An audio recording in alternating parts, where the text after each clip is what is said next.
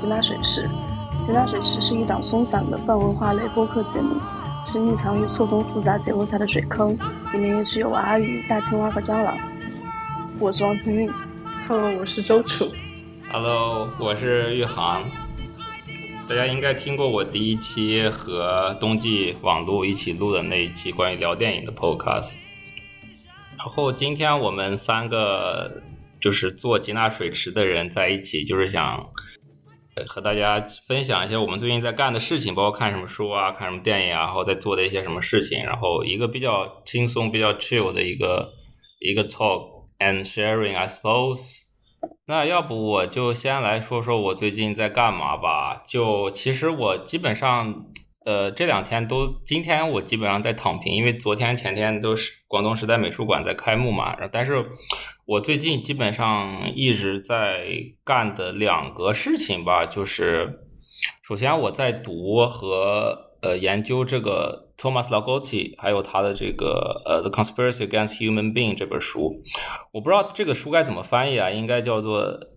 呃，反对人类的阴谋，大概是这么一个书吧。然后我我先来说一下这个作者，呃，Thomas Lagotti 这个人，他是美国的一个科幻或者恐怖小说家，写了很多关于哥特的呀，包括一些恐怖的小说。但是他本人在学术圈或者说超过超出文学圈之外的范畴里面，他最有名的是这本相对哲学的一本书。其实。虽然这个名字看起来蛮酷的，但是这个书本身，在我看来是一个对于呃悲观主义哲学的整理和介绍，就是对于整个悲观主义哲学历史的一个梳理。因为其实拿了 g o t 自己的话说，像历史上的悲观主义哲学家，不管是叔本华还是尼采，还是有一些其他的悲观主义者，比方说就 Pessimism，比方说勒夫克拉夫特，还有一些比较。不知名的 Peter w e s s e l z a f f y 还或者 Philip Melanda 这些人，他们的哲学要不就是像叔本华和尼采一样，尤其叔本华一样，他们的悲观主义的那一部分，就是通向人类消亡和对人类否定的那一部分，是被学术界很大程度上的压制的，或者说没有得到重视，或者说。让他们改写以后再去进行呃重新的审视和研究的，或者就像呃 Zaffi 和 Milanda 这种很边缘的一些呃学术人物都没有得到重视。但是我今天想聊的是我在这本书里面看到的一个很有趣的一个理论，或者说一个。有趣的一个点吧，就是因为他这本书里面内容非常非常多，也很庞杂。从叔本华讲到了现在的 antinatalism，就是反生育主义，还有讨论了很多不同的面向。但是我看到一个比较有意思的点是，呃，哲学家 Philip Melanda 他的一个观点，就是他基本上是尼采的同代人，并且呃，有人认为他可能是比尼采更早提出，或者说同一时间提出上帝已死的想法的人。尼采是看了他的上帝之死的这个。观点之后，才发展出自己关于上帝之死的理论的。他有一个很有意思的一句话，叫做 “God has died, and His death was the life of the world”，就是上帝已经死了，但是他的死亡是这个世界的生命。就是我觉得他提出一个非常非常有趣的观点，我觉得可能跟早期的呃诺提斯还有诺提斯神秘主义的否定神学有点关系。但是我觉得他这个观点，我觉得非常有趣。他就是在说，呃，上帝。呃，他突然有一天不知道怎么，他发现了存在是一种很可怕，就 being 或者 existence 是一种很可怕的东西。然后上帝就不想活了，他就想自杀。但是上帝因为他是他是存在的本身的基础，他是绝对超越时间空间、绝对不死不灭的存在，超超验的存在。那么他怎么自杀呢？他创造了世界，并且把自己变成了世界。就是他创造的时间空间，把他自己投入到时间空间里面，这样他进入了时间空间以后，他就他就可以去死，可以可以消亡，所以他就随着这个世界的人类的地球宇宙人类的消亡，都是上帝自杀的一个呃 processing 的一个东西。我觉得这个还是相当的，我觉得可以说是前卫的一点，就是因为这也是呃跟后来嗯。包括当代的一些呃犯人，就 ans misanthropocene，比方说尤金·萨克，比方说我们之前聊到尤金·萨克，还有 Nick Land，他们的一些观点是有重合的地方，就是人类它是某种更大的 system 之下的 processing 的呃傀儡，并且这个 processing 一定是朝着一个呃 manevolent，就是一个相当呃反人类的进程去发展的一个状况。其实我觉得，就是所以我看到这个，我还是觉得挺有趣的。我只是很好奇，就是这这一个概念在这本书里，它具体想说明一个什么事情？因为它这本书。里面它有多，所以它分了不同的部分来讨论悲观主义哲学的不同面向。比方说，它有讨论呃存在本身的噩梦，就是它第一章就叫做 Nightmare of Being 嘛，就是存在的噩梦。它之后还讨论了，比如说呃，就是他还讽刺了后人类，就是他讨论了后人类的这个理论的。过于乐观主义的问题，他还讨论了拯，就是人类是不是可以得到拯救，还讨论了死亡的问题，还讨论了就是 cut，还有就是呃就是机器的问题。所以他就是通过就是这些不同领域的悲观主义，或者说呃就是对人类的悲存在的悲观的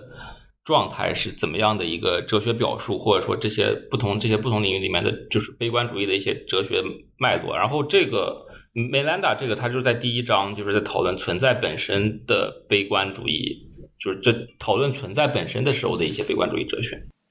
呃，我很好奇他是怎么去去批判这些后人类主义者的乐观性的，就他批判的点在哪？也不能说后人类主义，应该是超人超人类主义，就是他批判的点就在于这个超人类主义，它并没有，就是并没有超出。比方说基督教文明或者其他的拯救，就是就是拯救型宗教文明的获救的那么一个观点，好像我们进入后人类，我们进入超人类就万事大吉了一样，就只是他认为只是把耶稣换成了一个呃世俗的后人类的超人而已。你刚刚说这个哲学家，我觉得他有一点，因为我最近正好在看一本书，叫呃《Voices of Gnosticism》，就是在看诺斯底相关的东西。我并不觉得诺斯底它是一个完全的自下而上的一个东西，我觉得它受诺斯影响还蛮大的，包括他认为 non-being is better than being，很像诺斯底他有那种幻影说的那种表述，就是理想状状态是上帝是一个影子幻想，然后人们认为上帝他是一个肉身，他接受苦难，其实都是一些假象。他的第一个原则是。这个世界上存在一个无形的神，一个 invisible God，它是一个你不可感知，然后不可触碰的一种灵魂。它去向世界散发出这种遗勇，就是诺斯利说的遗勇是类似于就神之力碎片之类的东西。然后通过第二原则，就是有一个女性子宫叫 Babelo，然后来传授给下面的世界。所谓的。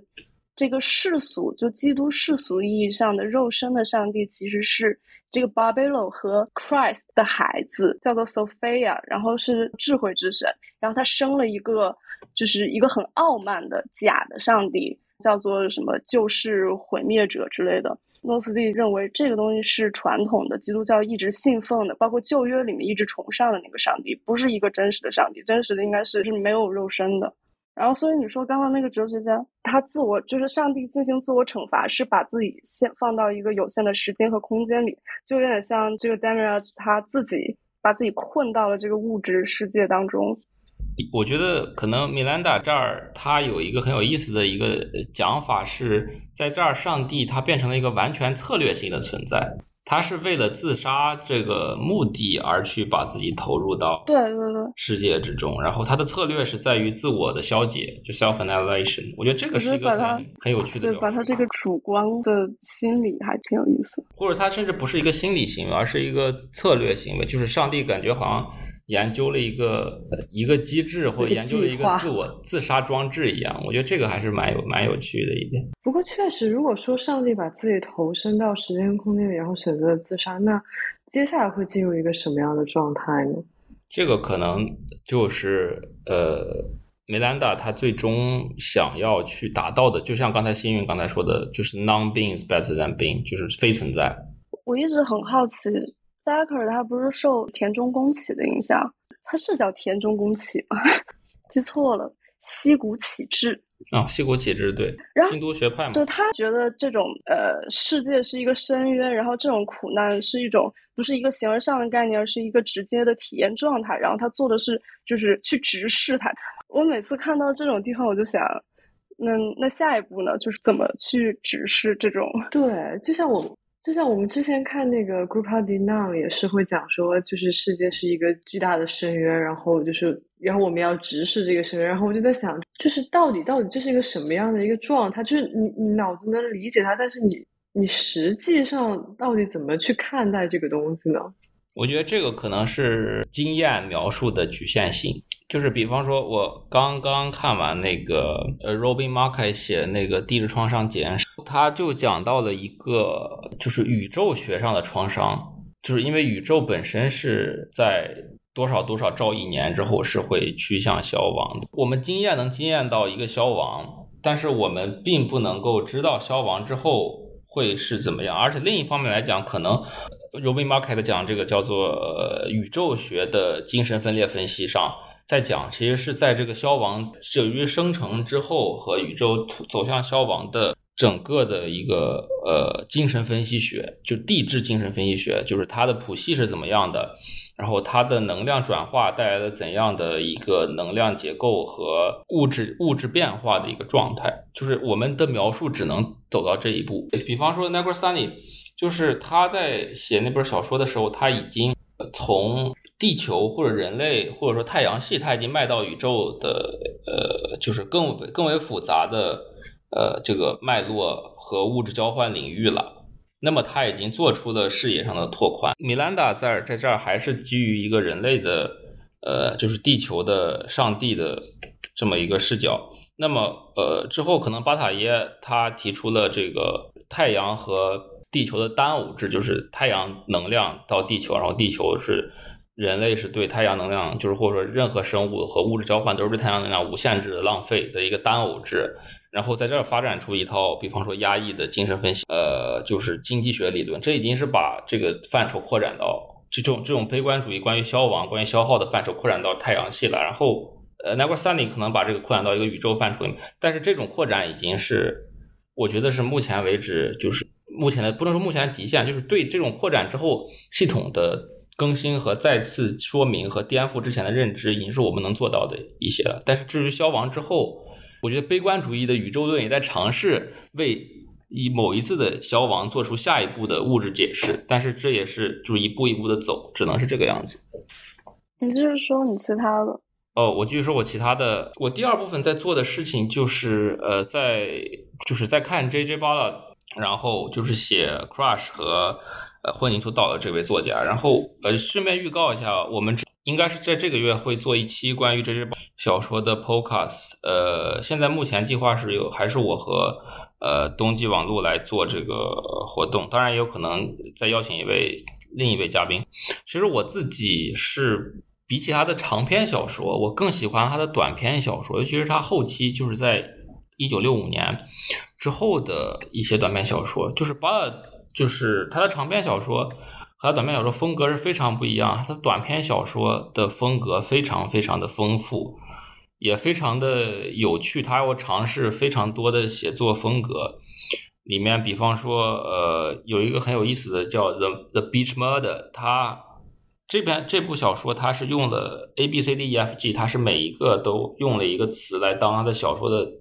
段首，就是每一个段都对应的一个。碎片化的故事，就是在这个一个海滩上，有一个 CIA 的特工，还有科格博特工，还有一个这，可能是呃中欧或者南欧国家的公主，他们之间的一些谋杀和一些密谋的一些案件。但是他把这些碎片化打在这些段落里面，然后你最后去拼凑整个完整的故事，像文字游戏一样。当然还有一些更奇怪的，就是他有另一面小说叫做 Index，就是他虚构了一个人物，然后这个人物。对他的传记只剩下了最后的一些 index，就是呃一索引，然后他就。把这些用这些索引，比方说他哪一哪一年出现在某个会议上，哪一哪一年和希特勒握过手，哪一哪一年，呃，什么和丘吉尔干了嘛？他就是把这个这些索引全部都就 A 通过 A B C D 去打碎到一个，但是他也没有具体描述这个人的具体情况，但是他最后最后都能通过这些小的细节引到一个很庞大的一个。虚构的体系，这是我觉得它相当有趣的一点。然后还有一些别的小说，我看到的有趣的，比方说，虽然我们之前的吉纳索吉纳水池里面一直在提这个概念，除了 hyperstition，另一个是 pataphysics，就是虚构形而上学的那个概念。巴拉的是，我觉得他是可能是第一个在自己的小说里面说他在干这件事的人。就是他有两篇小说，一本一一篇叫《Why I Want to Fuck Ronald Reagan》，就是为什么我要操操罗纳德里根，还有另一篇叫《Assassination of 呃 JFK 呃 John 呃 Fitzgerald Kennedy Considered a Downhill Motorcycle》，就是张斯加肯尼迪呃重构为一个下坡的摩托比赛。我觉得他是非常符合吉纳水池想做什么的两篇小说。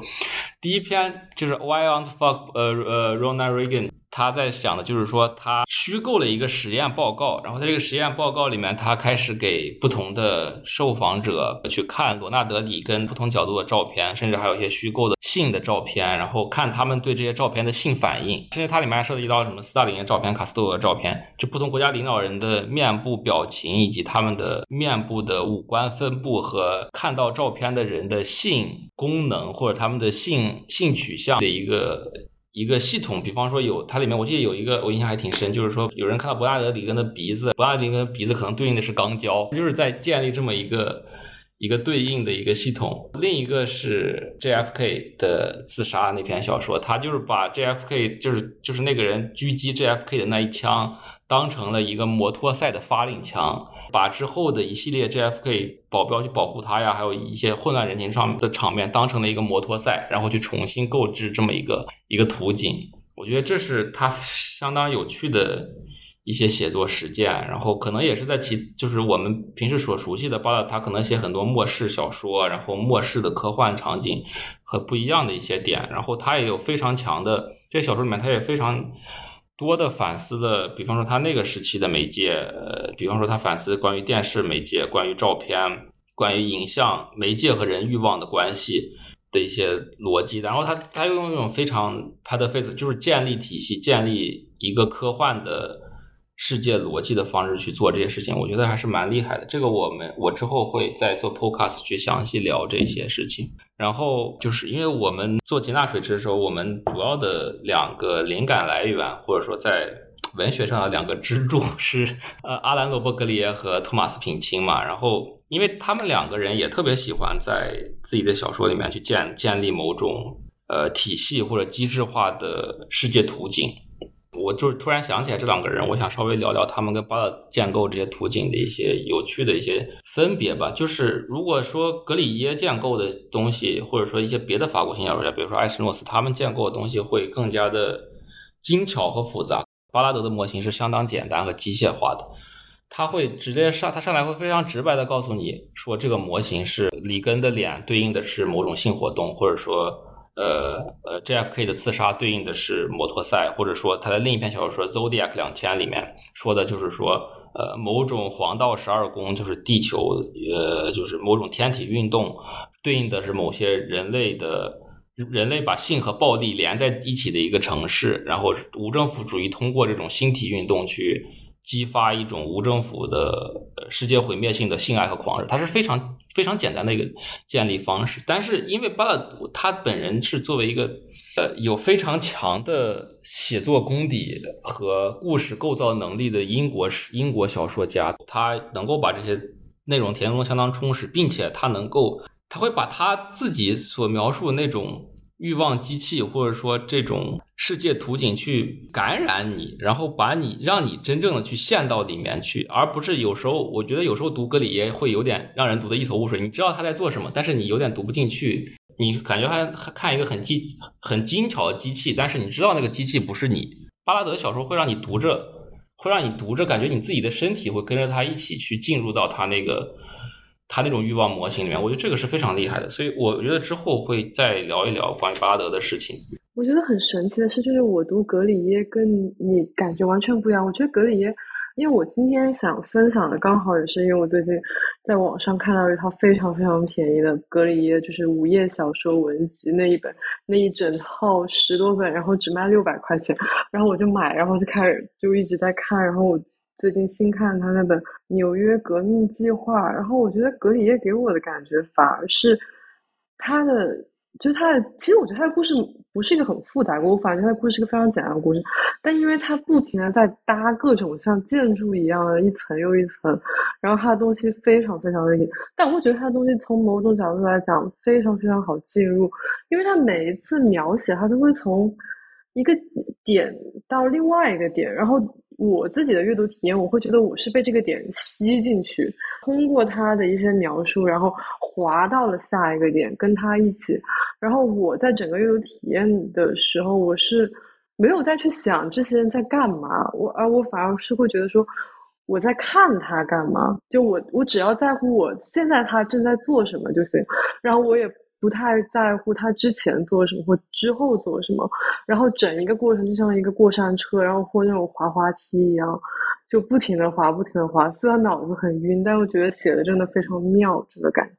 然后我看的那本《纽约革命计划》，其实我还有觉得它非常神奇的一点是，其实这个故事它虽然叫《纽约革命计划》，但其实它在整个故事里，你会觉得这个城市有一种。只有那几个人在转来转去，然后这几个人会突然变成一个描述者，或他会变成一个被描述者，永远在这种主体跟客体之间不停的转变，反而没有了一种，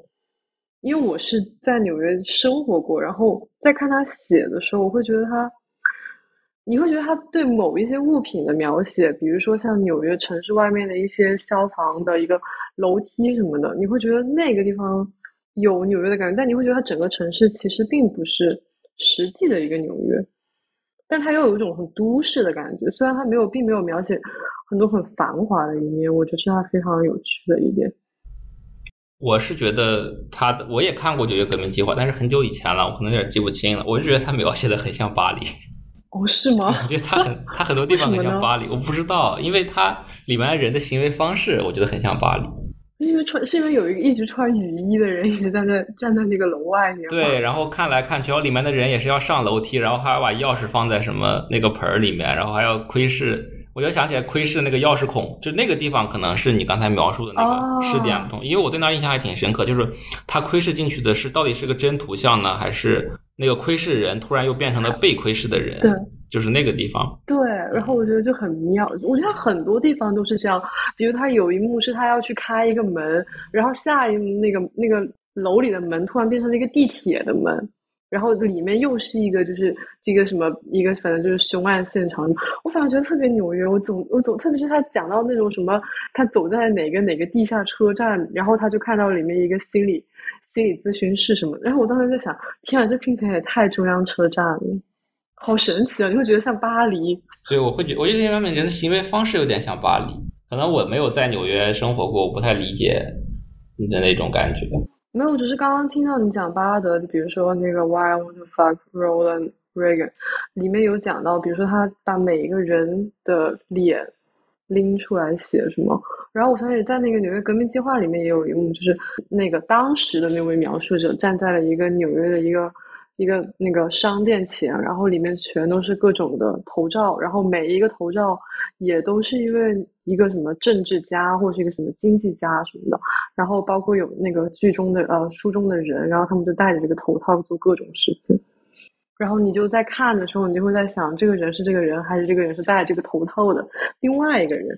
我觉得是这样。回到刚才格里耶和巴拉德这个问题，虽然巴拉德可能做的很多文学实验是格里耶，就是就是他的文学实验方向是和格里耶是不太一样的。格里耶会注重，比方说文字。对文字本身的呃描写极限的一个呃一个拓宽，巴拉德可能是对于文学形式本身，就是文体形式本身的一个一个实验。但是我觉得整体来讲，可能巴拉德虽然他是写科幻小说，但是他在文学上，他在文学的写作本身上是要比格里耶更传统的一个小说。他非常懂得如何让读者停止思考，然后带到他那种呃欲望结构和立场中。不是不是，我不是说这个 stance 这是政治立场，我是说这个呃 magnetic 就是这个就是引力的立场里面，他是在做一些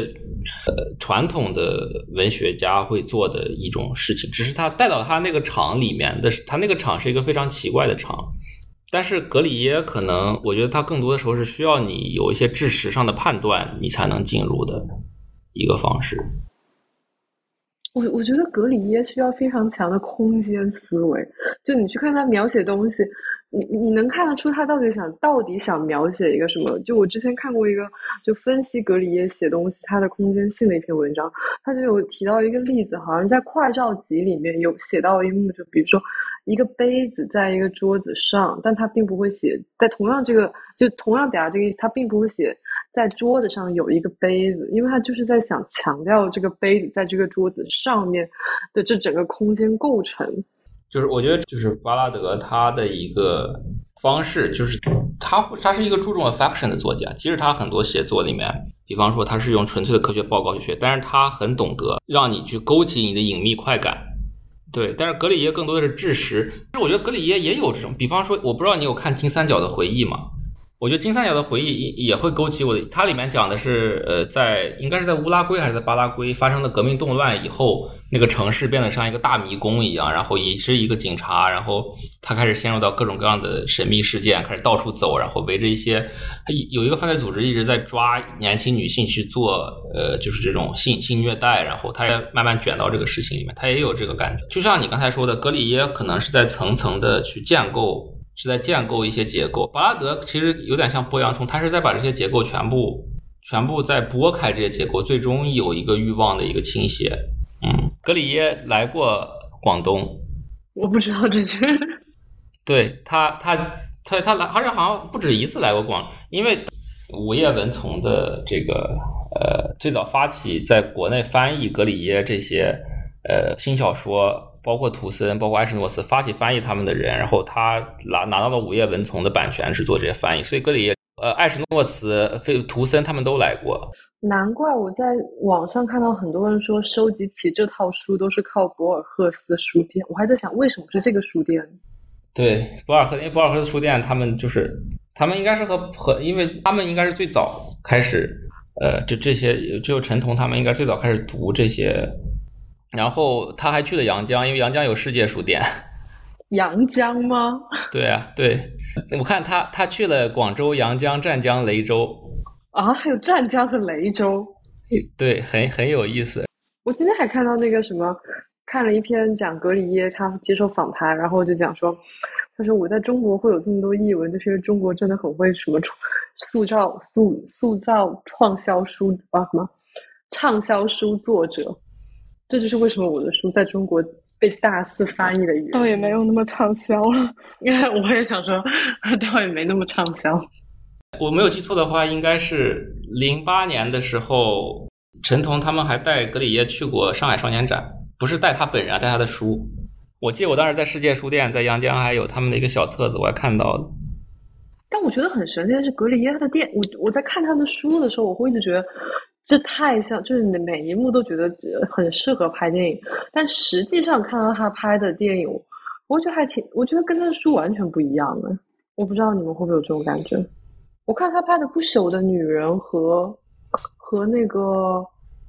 哎，那个电影叫什么来着？啊，《伊甸园及其后》。对，我觉得《伊甸园及其后》很像他的，很像他的小说，可是《不朽的女人》。会比我想象中要柔和很多，因为因为其实像他很多，就至少我看他的小说里，他很多那种，比如说一个什么组织啊，或者是一个啊，其实也不是。后来想想，不朽的女人也有一个很感觉有一个很神秘的组织，是一个不可碰的一个东西，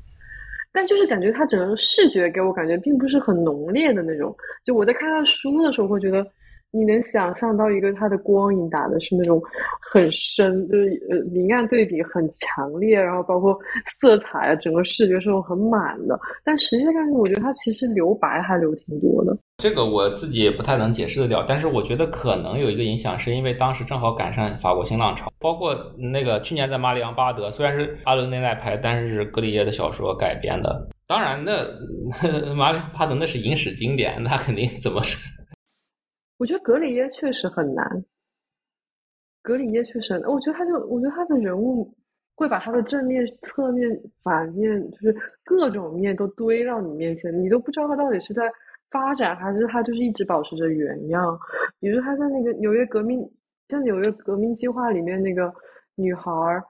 就我觉得他有一种把。所有东西，所有东西在运动，但所有东西都被困住的感觉，就很像以前小时候玩那种迷宫，然后每一个槽里都有一个怪物在不停的就是往前往后往前往后，它一直在动，但你又知道它其实动不远那种感觉。而且确实前面看进去，确实脑子真的会会有真的会有晕车的感觉。那我讲克兰伯格，嗯，就是大家都知道嘛，克兰伯格还是《A Future Crime》那个，就是现在已经可以看到的嘛。我自己在看它之前，我又看了《大都会》，我觉得这两部片子都挺怪，都挺怪的，因为他们的豆瓣评分都很低，但是我都蛮喜欢的。嗯，先讲讲《未来罪行》吧，因为《未来罪行》其实我先呃，presume 观众们都看过，因为我们三个都看过。这个我没看过。哦，对，周楚你还没看啊？我看他其他的。但你们讲了讲了，我刚好听一听，我一直不敢看，我很怕，我很怕切开身体的镜头。其实它这个片，它就是讲在近未来，人类普遍患上了一种加速进化综合症，就是人类身体里面会长出。多余的一些器官，比如多长了耳朵或者多长了一个肾脏，就会有一些行为艺术家，然后开始拿这个他们新的器官也好，新的五官也好去做行为艺术。比方说，这个未来最新两个主角，呃，这个男主角叫 Saul 索尔，女主角叫 Caprice，他们俩就是这么一个。的行为艺术的家的组合，然后这个 Caprice 作为前外科医生，他在去切除，然后这个男主角 Soul 里边的呃身体里面的这个器官，呃新长出来的器官。但是这里面有一个有趣的设定，是在这个近未来，因为人们患上这种病，它的一个同时的一个病症是人的痛觉都消失了，所以这种这种大量泛滥的外科手术，因为人不再有痛觉，人也不再会发炎，不再会感染。当然，人还是会死啊！如果你被一枪打到脑袋上，你还是会死。但是你就不再有痛觉，不再感染，会外科手术是大量泛滥，然后各种整形手术，各种对人身体改造变成了非常非常普遍的一些操作。而且在这这个片子里面表现这个 Caprice 和 Soul 之间这种行为艺术的表演，就是他用过外科手术去切除器官这个表演，非常具有性方式或者说像性爱的一种新的一种。呃，性行为的一种方式，我就我不太想说它是模拟，因为它确实像电影里面说的，它是一种新的性爱形式，它不是对过去性的一种模拟。然后故事就是围绕这么一个事情去去展开。呃，当然，我想补充的一点是，因为这个剧本根据呃，就是呃，David Cronenberg 他在呃 a r Forum 上的采访，嗯，他这个剧本其实在呃。上个世纪末就是九十年代，上个世纪九十年代末已经写好了，呃，只是现在才有机会去拍。然后剧本里面其实有一个描述是世界，就是他电影里面没有拍出来，世界经历了一个行星就是大灾难以后，人类的幸存者都集中在雅典，所以这个故事发生在雅典的。电影里面没有拍这部分，然后在这个世界里面，所有的网络呃数字化媒体都。没有消失了，所以就是就会像电影，可能幸运你看了，里面就会又又又有什么电视呀，还有一些很早期的一些媒介产物出现，呃，然后它那个还有里面有一个器官注册局，也是用档案，就是纸质档案去。哦，怪不得，我就说为什么他们的就是整个世界的环境是如此的粗糙。嗯，对，而且他片子里面其实我觉得这也是柯南伯格他一贯的。追求就是可能这个设定更能符合他想在片子里面表现出的那种油画质感。当然，采访里面他也说，他很尽力在里面还原出一种，呃，有点怀旧，像一些比较单纯的一些景象。它不是那么的，不是说不复杂吧，就是不是那么视觉元素不是那么，就是更为自然的，不是那么就是传统的对科幻想象的那种。我看到张一航激情五星，然后并且 quote 一句。很在里面很有代表性的一个词。那你们两个喜欢这个电影吗？对，因为我我我真的很喜欢这个片子，因为它让人看得很爽。当然，当然我 quote 那一句话，它就是里面讲的那个，呃，有一个小孩儿，他要就是他这个故事主线就是一个这个小孩儿，他要他的他整个身体已经他的他的这心脏的器官已经变成了一种新的一种循环系统，所以导致他这个人已经不再像平常人一样要吃正常食物，他可以吃塑料了。然后他死了，他妈妈把他给杀死了，然后就要然后就是要要解剖他，然后。就是这个就要这个 soul 这个索尔就去问这个母亲说：“你觉得解剖把它解剖开里面会是什么样子的？”然后那个母亲说：“outer space 就是外外太空。”所以你喜欢这个电影的哪什么部分呢？就你喜欢哪些地方？因为确实很多，我看到这个片确实评分也不高，但我觉得还挺神奇，是柯南波还挺多片评分都不是很高。但确实喜欢他的人会非常喜欢。我觉得一方面是柯南伯格他这个片，我想说的是很多评，就如果说评分说他有人说他陈词滥调，或者他在重复一些后人类的东西，我倒觉得没有。说实话，我觉得他们并没有在说后人类的事情。我对整个电影没有很喜欢，但是我很喜欢里面的其中几个桥段。当那个 Soul 他去做了外科手术，给自己皮肤上变成一个拉链，然后呃缝上了一个拉链，然后 Caprice 就是在情不自禁的打开拉链，然后去吮吸他的内脏，那个情节很触动我。我觉得这个电影里面很多情节的情欲非常的明显，而且构造的很好，但它的叙事我觉得很糟糕，所以这是为什么我没有非常喜欢这个电影的原因。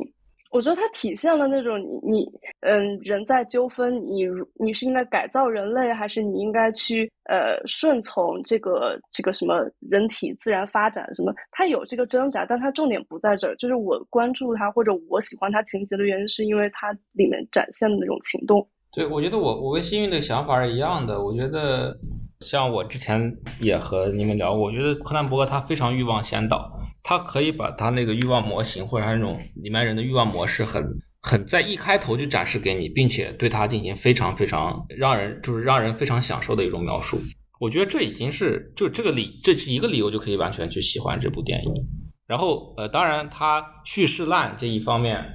也是我们之前我上午跟 周楚聊过这个点，就是柯南伯格每部电影都是开头很开头很棒，然后发展很烂。确实，因为因为我我想起那个，哦，你刚刚说那个就是一个欲望模式，因为我想起，因为我看了他的那个 Crash，然后就讲说就是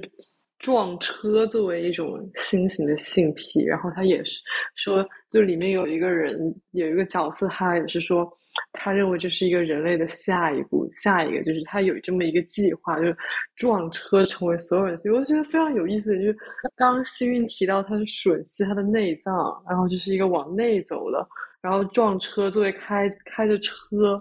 然后一个加速的一个动作，然后撞击，然后但是这个车又是一个外壳的，怎么？就我觉得他电影里面很多都在讲一个身体的，身体的一个就是一种变形嘛。包括在讲到刚刚讲到内脏的时候，我相信我昨天晚上看就看完了他另外一部电影叫《孽扣》，然后里面的那个主角是一个妇科医生，然后他在看看一个人的身体的时候就讲说，我觉得呃以后除了有就是光外表上的一个审美以外，其实还应该要有一个一个人内在每一个器官的内在的一个审美，然后我觉得。还蛮有意思，我觉得这个就是这条线一直贯穿在他电影里面。他在未来最前面那个那个组织就是就叫内在美，So 本来是要参加，对他要参加那个内在美的选最美器官比赛。哦，那他跟那个聂控这是一个什么？这是一个这是一个轮，这是一个循，这是一个结局吗？一一个一个导演对内脏的偏执。我觉得他当时说那个电影里面说到内在美的时候，我他妈整个人都笑场了，我觉得好逗啊。然后包包括那个谁那个。Kristen Stewart，他他在里面那个那种神经兮兮的样子，虽然很讨人嫌，但是其实很好笑。他很适合演这个角色。就是我觉得他演那个角色 Timlin 嘛，我就觉得这个 Timlin 好像就是他的欲望没有办法匹配到这里，他这种不匹配又引起了很多很有趣的反应。就他给我感觉是一开始是在一个游离在外的这么一个角色，当然在最后他在影片结尾中好像有。Timlin 他同僚说，那个就小男孩的器官上被纹了东西，是 Timlin 干的。我觉得他要能把这个拍好一点就好了。他完全没有在注重叙事，反正我觉得他所有的叙事到到最后半个小时都会有一种该结束了的感觉。不是，就是他前早早哦，就是他，我觉得好多电影都是他前面的叙事发展的非常快，然后他到了某一个节点之后就开始一切都变得很拖沓。对，而且他塑造的非常好，让人对他非常有期待，就是迫不及待去看后面会发生什么。结果，嗯，对他每次题材也非常让人感兴趣，然后也是就是怀着真的很激动的心点进去，然后前面哇真的好好看啊，然后期待他这个电影往后走也继续好看，然后就发现他越后面就越开始经常在看这个进度条到底还有多久结束。我觉得，我觉得就是，当然，Crash，Crash 另说，因为 Crash 巴德的小说改的。我觉得他他我还是挺喜欢他的一个原因，是因为他在 Crash 里面真的把撞车这个事情拍的确实非常的 sexual，就你会觉得车真的很，就是这个行为非常的性感。然后，然后我觉得很神奇的是，我我忘了好像是在看，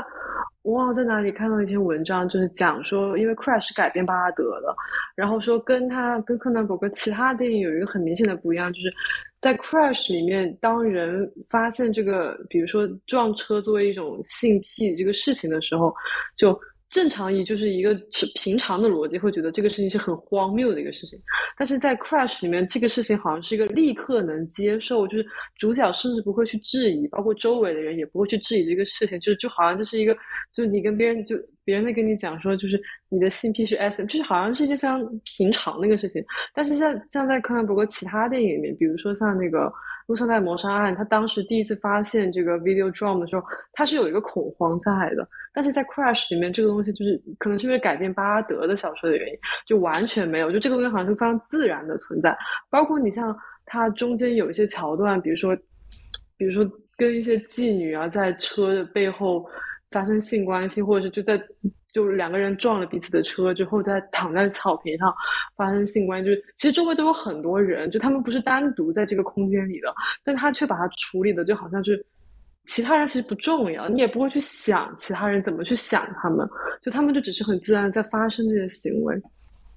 我觉得这个是确实是巴拉德的事情，因为巴拉德的小说有这种，他每篇小说都有这种，就他在里面人物他都是在围绕一个事情去运作的，而不是很。就是他们都在接受自己的处境，并且通过这个处境，就是去根据对方的所在去制定一个策略，而不是考虑更宏观的事情。这是巴德小说的一个很有意思的点。嗯，这个也是就是对未来罪行的一个评价，在 a r f o r m 那个评那个那个采访里面，可能普兰伯格在这儿也跟巴德有一些奇妙的默契，就是说在这个电影里面，我不知道幸运你有没有看出来，就是说他。里面的人都是在和另一个人交互的状态中，或者说 plot 在在算计和另一个人交互，还有他们的关系里面去进行所有这些通向非人的的进程，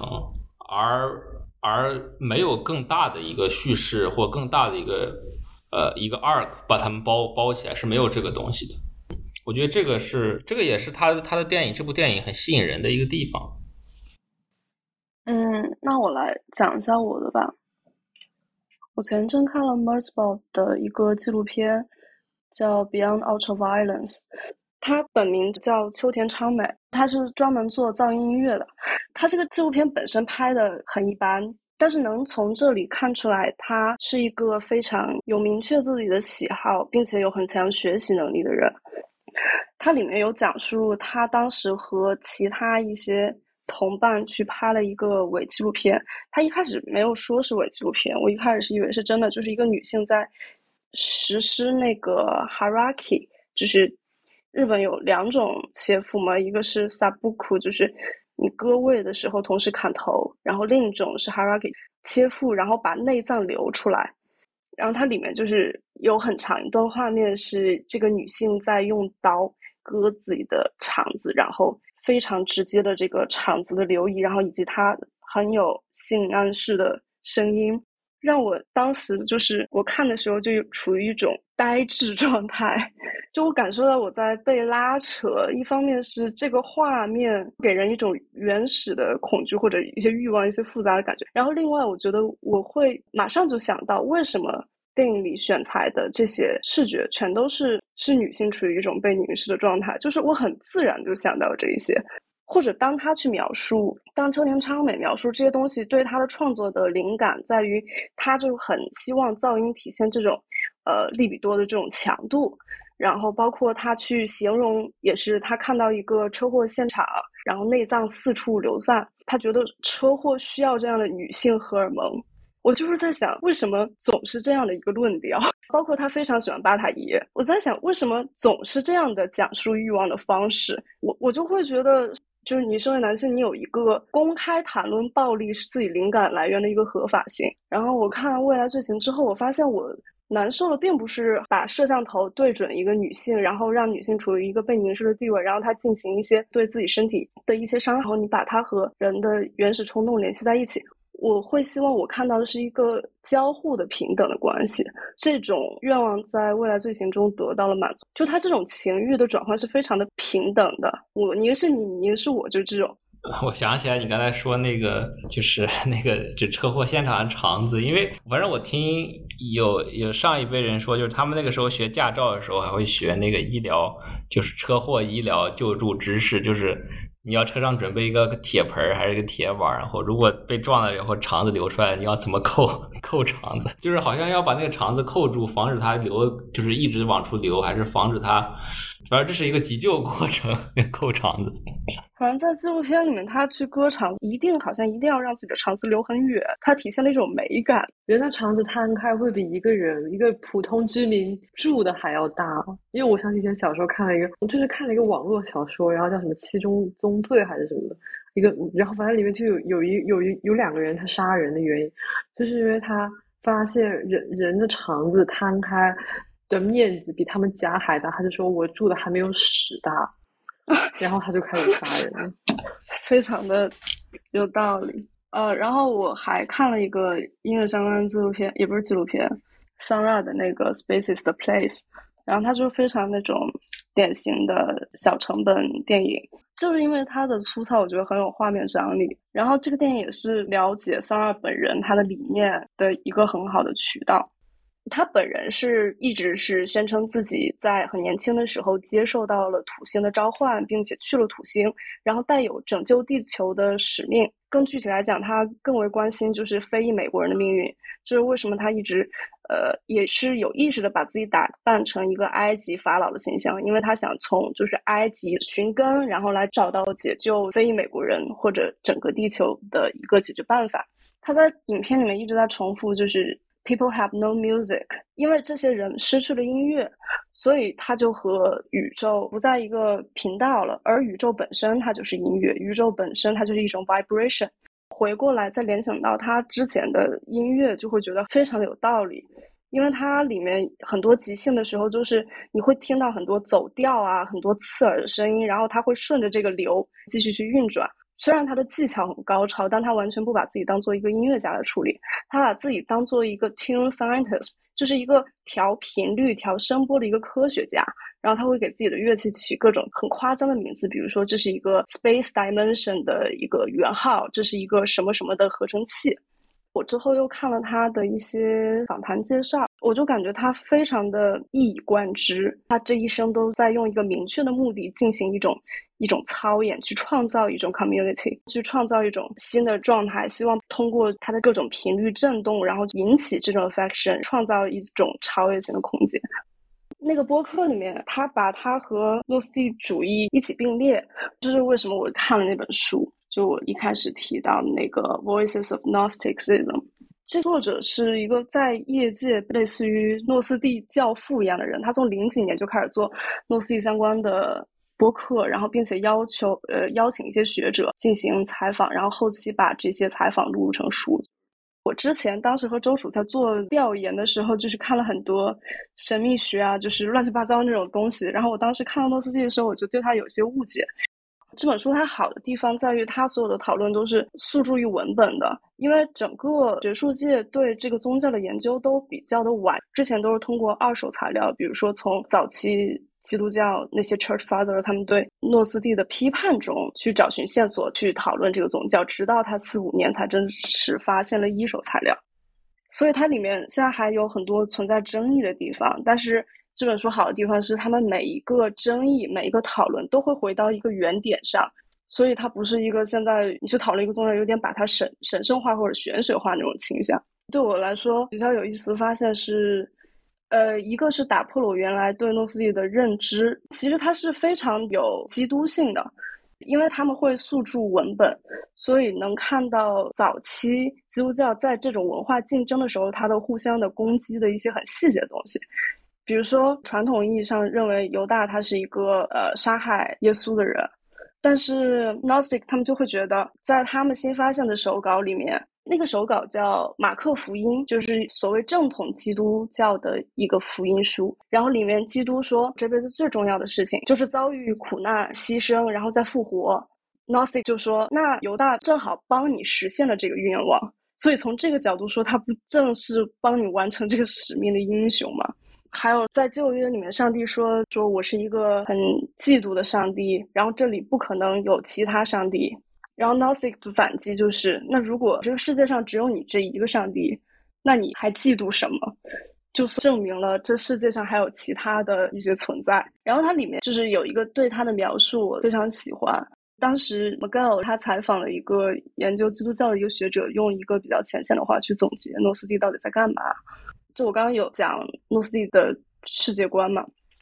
有一个 invisible God，然后一层一层分，然后最后到了我们所看到的这个创造物质性世界的这个所谓的就是创造者，也是一个被基督教认为是正统 God 的这么一个形象。所以他们做的是为了反抗这种传统的叙事，然后他们认识到了你创造了这个不完美的、有缺陷的这个世界，那他们要反过来。把这个东西作为工具，他们要创造一种更更复杂的一个世界观，一一个 mythology，然后去反过来扔给你。这个描述非常的动态，语言或者这些东西就是一种工具。某种意义上，我觉得它是一个非常神学的或者非常政治性的东西。就是资本把所有东西超编码了，那你要再去二次编码，你要把它弄回来。嗯，所以我觉得诺斯蒂为什么到现在？就是到后资本主义时代，诺斯蒂又被翻出来重新说，我觉得也是有原因的。嗯，其实刚刚我本来想接一下那个 王心说噪音，但因为很快讲到下面，我觉得我现在在接好好奇怪。就我之前我也对噪音很就很感兴趣，因为我本身自己也听噪音，然后然后我就很好奇，就因为像噪音，其实我觉得噪音这个东西就本来就很广，然后我就就就去查。就是，比如像吉他，他们所谓的一些噪音，可能是一些即兴啊，或者一些他不按照一些乐理的方式去弹奏这个乐器。然后我就去查，我就发现以前有人就是设计过一种乐器，它是这个乐器就是故意发出一种故意这个乐器就是发出噪音的。然后是那个是个意大利的画家，叫路易吉卢索洛洛，然后他是一个画家，然后他是他当时就是类似他本身。先是呃写了一篇，就是类似一篇文章，一篇就是一篇宣言，叫未来主义音乐。然后他在里面就把各种不同的噪音，他归了类。他是认为就是因为现在的就是比如说工业，因为他是一九一一呃一九一几年的人，然后当时是比如说工业革命啊正在有新的技术发展，然后就他就就意识到人能听到的声音已经不只是一些比如说只在大自然或者是生活中的声音，还有一些很工业科技的声音。然后他就把那些声音就做一个归类，就分了六。六个种类分在这个噪音艺术里有，比如什么轰轰轰声啊、汽笛声、低语声，然后然后包括什么叫嚷声，在金属上啊、不同的东西上敲击出来的声音，以及人人类和动物的声音。然后他通过，然后他就设计了一个乐，就是每一种类他都会设计一个模拟这个声音的一个。一个装置，然后这个装置能同时达到有，就是在超过一个八度高音的范围内做一个全以及半音程的一个渐变，就相当于你控制这个东西，它就能有不同的车的那种轰轰声的那种，就是它会有不同的轰轰声，然后它会有不同的就是音调啊，然后包括声音大小什么什么的。然后我觉得就很神，就是有一个乐器，它就是专门为了发出噪音，就它就像一个噪音乐器，它不是一个，它不是一个，就是一个采样的声音，它自己本身就你可以，就你不是在，就不在电，它不是一个纯电子的，因为我以前对噪音的理解是那种，就我以为就是比如说噪音很多会就是涉及到包括像合成器啊这种类型，就比如说会有些电子啊留声，就是那种录音装置。但是就是在这个之前，其实还有那种本身就可以发出噪音的这种乐器，包括它还有为这种乐器有专门的这种就是这种噪音乐谱，就怎么使用这种乐器的一个乐谱，我觉得还蛮。但这些所有他设计的这一种，这些差不多有二十多类的一种乐器，所有的乐器都在二战中就全部摧毁。但是现在还有还有人在就是重新在试图制作这些乐器。然后还有就是，我发现，就我在听噪，我就我平时戴耳机的时候，就听歌一般会戴耳机。然后我发现，我唯一会开降噪的情况下，就是在我听噪音音乐的情况下，就是我会在想，旁边的声音到底是这个音乐的一部分，就我会想用这种降噪的方式来隔绝除了我在听的噪音音乐以外的所有的噪音。然后我就在想，就觉得还挺奇妙的这种感觉。他那本书就是《The Art of Noises》，它里面就是除了他的宣言之外，他写了很多很数学的，就是很教条的法则。比如说，他认为不同的器械是有不同的物理法则和一些一些实践标准要遵循的。就我觉得他也是把噪音当做一种科学在对待。刚才这个周楚说降噪的那个事情的时候，我想起来前天在时代听一个噪音的现场，然后就是那个采样很很逗，那个采样里面。他加了小那个，就是先不说那个演出怎么样，那个采样里面加了一个小孩的哭声，现场正好有一个小孩，然后那个采样那个小孩在哭，现场那个小孩也在哭，然后我们都我们都不知道到底是哪儿发的声音。哦，让我想起我们当时看那个《满洲飞儿子》的时候，最后一句是那个那个人打开了他跟他爸的微信的语音，然后那个人问的是他爸说那句“儿子，你结束没？”就我们一直都不知道那到底是就是这个东西的，是属于这表演的一部分，还是他就他他就真的就刚好有了这么就一件事？这也太巧了，我就觉得还挺神奇。然后，然后我还有发现，就其实很多人会觉得自己是没办法接受就是噪音，就包括其实很多噪音音乐家，他们也会说就是在挑战听觉或者这种什么。但然后我后来就之前看过一篇就是梳理日本噪音音乐史的一个一篇文章，里面就提到有一点，就是很多人认为他们接受不了噪音，但是但其实他们在看那种像哥斯拉这种电影，就其实那个在给这个电影做配音的时候，哥跟哥斯拉打斗的很多画面。其实就非常像噪音音乐的一个逻辑，就比如说它是什么各种车啊、动物的叫声，就它是很多东西混杂在一起，然后再带一点音乐性在里面，然后就其实，但其实大家在当下有当有一个视觉画面的时候，大家不会意识到自己正在听一个所谓的可能被分类为噪音音乐的一种音乐，就但是你没有那个画面的话，可能很多人还是会把它认为是一种就是是一种就是乱吼乱叫的声音之类的。当然，当然还有另一种情况，就是，呃，就是我忘了是看哪一个，好像也是一个研究噪音的，呃，研究里面，他就讲到了另一种商场的里面，商场里面那种，就比如说商场上班下班，或商场里面放的一些一些那个，呃，就是那种商场的背景音乐，就不是不是那种歌，不是中国很多商场里面会放那种流行音乐，它是一些。就是我以前可能看一些老电影那种，就加州那些商场里面那些 mall 里面会放那种就是那种轻音乐，然后他们就是他会把这种东西，那个研究者会把这种东西也划归成一种噪音，就是人的听觉方式的一种一种潜移默化的一种重塑。啊，另一方面，我自己觉得那种那种声音，如果你不在商场里听，就是在另一个环境听，还会有点恐怖。对，就是商场里面它有一种很特殊的轻音乐。然后我觉得还有一点很神奇，就是包括像你刚刚说在商场里放这种音乐，就日本这个国家真的很神奇。就比如像像他们在五十年代的时候，他们那个广播电台 NHK 就有自己的电子音乐录音室，然后包括他们在广播里会真的就会推荐这一类型的音乐。而且其实像在当时那个年代，其实并没有这么多广播电台，不会像我们现在一搜上百个或怎么，就相当于在东京可能就。有几百万的城市，几百万人口的一个城市，就这么两三个电台，大家听的都是这种电台，然后都会播，就都会介绍这一类的音乐。就其实他们会很支持，包括他们会有那种什么电子音乐录音室，就专门提供给作曲家去做这种有这种前沿的这种技术和设备。当然，当然这个也不出奇。那个时候，包括英国，我想起来说起来这个，我想起来英国应该是八十年代、九十年代，Channel Four。呃，就是第四台经常在半夜播那些实验影像，好好难以想象啊！放到现在，这好神奇啊！就简直就像 video drum。哦，然后我当时在看秋田昌美那个纪录片里面，他讲对他就他特别喜欢的一个音乐家叫 Richard Pinhas，他是德勒茨和加塔利的学生。然后他之前是在索邦大学教哲学的，后来就是弃哲从音。我我想到这一点，是因为我当时在搜他，发现他在网上全都是日语的。他是一个就法国电子乐的一个先驱的人物，但是很珍藏他的 CD 的或者积极讨参与讨论的，全都是日语世界的人。他有有一个专叫 Cyber Sally。非常好听，就是它里面第五首是它的名字就是写德勒茨的。我喜欢它的原因是在于它给我一种很强的反差感，因为